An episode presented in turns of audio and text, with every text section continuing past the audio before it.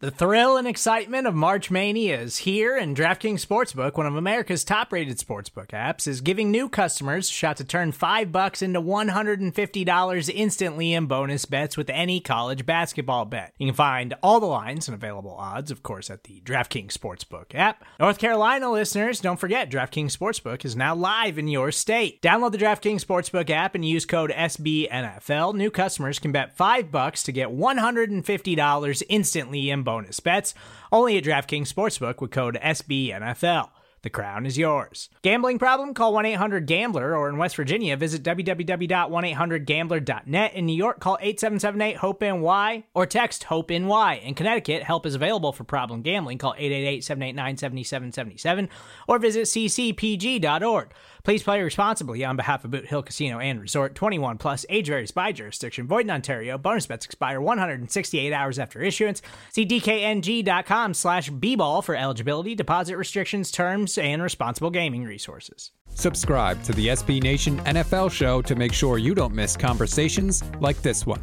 My lock of the week is the Bills plus three and a half. Whoa. Yeah, I think that the you know the Eagles are just a lucky team, man. They don't even deserve to win these games. They're not even that good. I mean, nine and one. Who cares?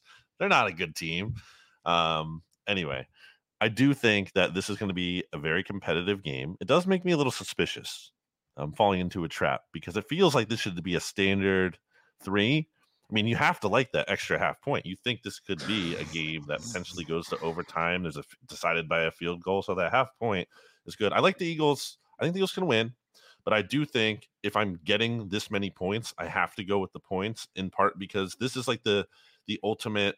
Um, they're like I think you coined it, RJ. The the Bills are kind of like the Bizarro Eagles in a way, and where they're you know point differential and their DVOA, all that stuff looks a lot better than their record. Where the Eagles, it's kind of the other way around. So I think maybe you see that even out against each other. And Bills kind of figured things out after a rough stretch against a bad Jets team, but still a step in the right direction for them. Eagles did a good job of taking away Travis Kelce. That's all cool and well and good, but they also didn't really have to worry, as we saw, against the Chiefs receivers as much. Whereas the last time, you know, the Eagles played a top receiver like they did against CeeDee Lamb, that was a big problem for them. So I think Stefon Diggs should have a big game in this one. Um, Eagles could just slip up because football is weird. They've won a lot of one score games. So I think it's easy to lean with the Bills here.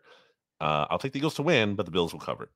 Yeah, I'm gonna pick the Eagles here. Um, I, it's it, it's interesting that you're picking the Bills for sure. Um, and the Bills are fighting for their playoff lives. Uh, but I just think we see this week after week with the Eagles that they can they cannot put their best performance out there. And at the end of the day, they've just got more talent than everybody else does. And and that wins them games. And, and I think this could easily be that same kind of game here. Um, I think a player to watch who probably isn't getting enough hype right now for the Bills is wide receiver Khalil Shakir, who's uh, second year, fifth round wide receiver from last year. And he's been coming on lately. He had an 80 yard touchdown last week, and the Eagles haven't been particularly good against slot wide receivers. So I think he's a player to watch in this game because it should be a good matchup for him. And I think he's legitimately better than Gabe Davis if, if they would just give him more targets. Uh, but at the end of the day, I think that the Bills' defense is still just too banged up to totally shut down the Eagles' offense. Uh, AJ Brown